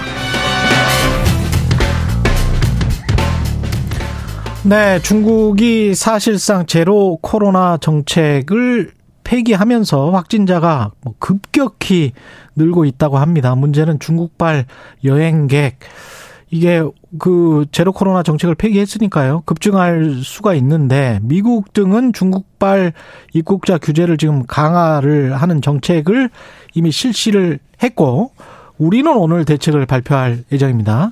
중국 현지 직접 연결해 보겠습니다. 중국 베이징에 거주하고 있는 이철 작가님 전화로 연결돼 있습니다. 안녕하세요. 네, 안녕하세요. 예, 작가님 말씀 많이 들었습니다. 예. 그 경제 전문가시기도 아, 하고 그래서 그 현지에서 계속 지금 오랫동안 사셨기 때문에 누구보다 사정을 잘 아실 것 같은데 지금 베이징의 코로나 상황은 어떻습니까? 아, 지금 전폭적으로 확산되고 있는 중이고요. 예. 네, 여러 보도로는 이미 지금 피크를 넘어섰다고 그렇게 이야기들 하고 있습니다. 예, 피크를 넘어섰다. 그러니까 감염 감염되는 사람 수가 피크를 도달하고 지금 내려오고 있는 아, 중이라는 거죠, 벌써. 정점을 찍었다. 예. 네, 정점을 찍었습니다. 그러면 한 도시에 뭐 수백만 명이 감염되고 그런 상황인가요? 네, 그렇죠. 예. 베이징 같은 경우는 공식 인구가 2,200만 정도인데요. 예. 40% 이상 이제 감염이 된 걸로 이렇게 추정치가 나오고 있습니다. 요, 뭐, 며칠 사이에요? 요 한 달 사이에? 아, 실제로 이번 확산이 시작된 거는 11월 중순경에 11월 확산이 시작된 것으로 보이고요. 예. 다만 정부 발표가 숫자가 굉장히 적었기 때문에 알려지지 않았을 뿐인 것 같습니다. 그러네요. 그러면 한 달 반쯤 동안에 40%그 전에 감염됐던 사람들 생각하고 그러면은 상당히 많은 사람들이 뭐 집단 감염 쪽으로 가고 있는가 보네요. 예, 그렇습니다. 병원이나 의원들 같은 경우에 워싱턴 포스트 보도를 보면 의사 간호사들도 지금 감염돼서 병원이 문을 못 여는 병원들도 있다. 뭐 이렇게 지역에서는 나오는 것 같은데 그 베이징 상황은 어떻습니까? 아, 그게 사실이고요. 예. 지금 정부가 제대로 발표를 하지 않고 있는 상태에서 확산이 시작이 됐고, 음. 갑자기 사람들이 병원으로 몰려 들어오니까, 예. 병원에 있던 의료진부터 이제 감염에 가장 먼저 노출이 된 거죠. 아. 그래서 지금 그 의료진들의 피해가 심하고요. 음. 어, 베이징 같은 경우에는 소문에 의하면 삼동 같은 곳에서 의료진들을 300명에서 500명 정도 긴급 지원을 받았, 받았다고 합니다. 아, 의료진을 긴급 지원을 받았다? 과, 과거에 코로나 초기에 이탈리아 상황이랑 좀 비슷하게 보이네요. 의료진들도 다 네. 감염돼서 병실도 다 차 있고 그래서 굉장히 저 응급실도 사람들 꽉 차 있어서 거기에서 오히려 더, 더 감염이 되는 그런 상황 같이 보입니다.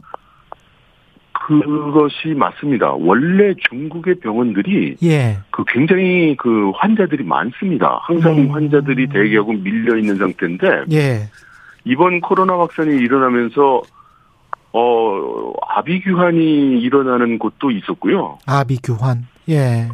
예. 그래서 지금 베이징뿐만 아니라 주요 도시들의 좀 큰 병원 같은 데 가보면 뭐 전시 상황 비슷하게 음. 예 어, 복도 같은 데서도 다들 뭐 누워서 치료받고 이제 이런 상태가 많습니다.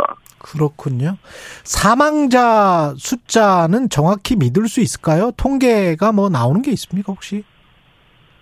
통계는 전혀 나오지 않고 있고요. 예. 어, 다만 이제 그 여러 도시에 있는 그 화장터의 그, 그 일하는 상태를 보고. 예.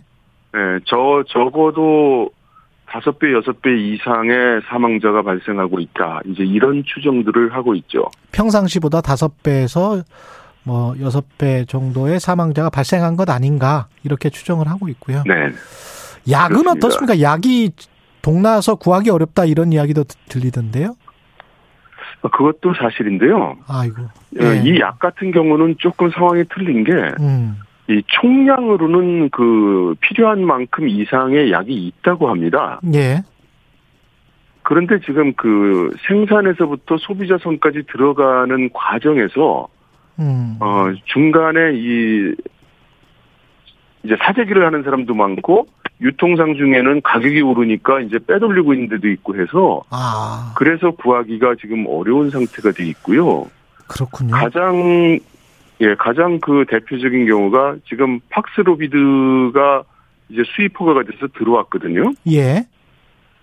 그런데 이 치료제가 원래 정가가 2,800위안이에요. 우리나라 돈으로 한 50만 원 정도 됩니다. 비싼 약이네요. 예. 네. 그런데 이게 그 중국의 의료보험의 그 혜택을 받아가지고 음. 사게 되면 네. 250 위안이라서 우리나라 돈으로 한 5만 원 정도를 내면 그 처방을 받을 수 있었어요. 예. 그런데 이제 이 약이 품깁니다. 없습니다. 구할 예. 수가 없어요. 예. 그래서 암시장 같은 데서 구하면 지금 어저께 알아본 가격으로는 5만 8천 위안. 그러니까 우리나라 돈으로 천만 원 정도 줘야 어, 구할 수 있다고 합니다. 그 천만 원? 기본 상자값 하나에 예 천만 원이요. 보험 적용되면 5만 원이었던 약이 예. 오 정부는 뭐 합니까? 정부는 지금 입 다물고 있습니다. 야, 이 공산당 정부가 이게 정말 그 이런 부정부패가 많다라고 이야기는 들었습니다만은 좀 심각한데 이게 어떻게 중국처럼 통제가 잘 되는 나라에서 이런 일이 일어난다는 것도 참 희한하네요. 왜 이런 거죠? 어, 여기에 대해서 아무도 얘기를 제대로 하지 않고, 예. 어, 추측들만 하고 있는데요. 예. 이제 제가 보는 시각에서는 이게 중앙 정부와 지방 정부 간에 사실은 입장 차이가 크게 있었는데, 음. 중앙 정부가 컨트롤을 상실한 것 같습니다. 컨트롤을 상실했다. 지방 정부가 책임 떠넘기기를 해도 뭔가 할 수 있는 게 없다? 예, 이 상태가 원래 그 중앙 정부가 지난 11월 11일에 음. 소위 코로나 방역 중대 발표라는 걸 했습니다. 예.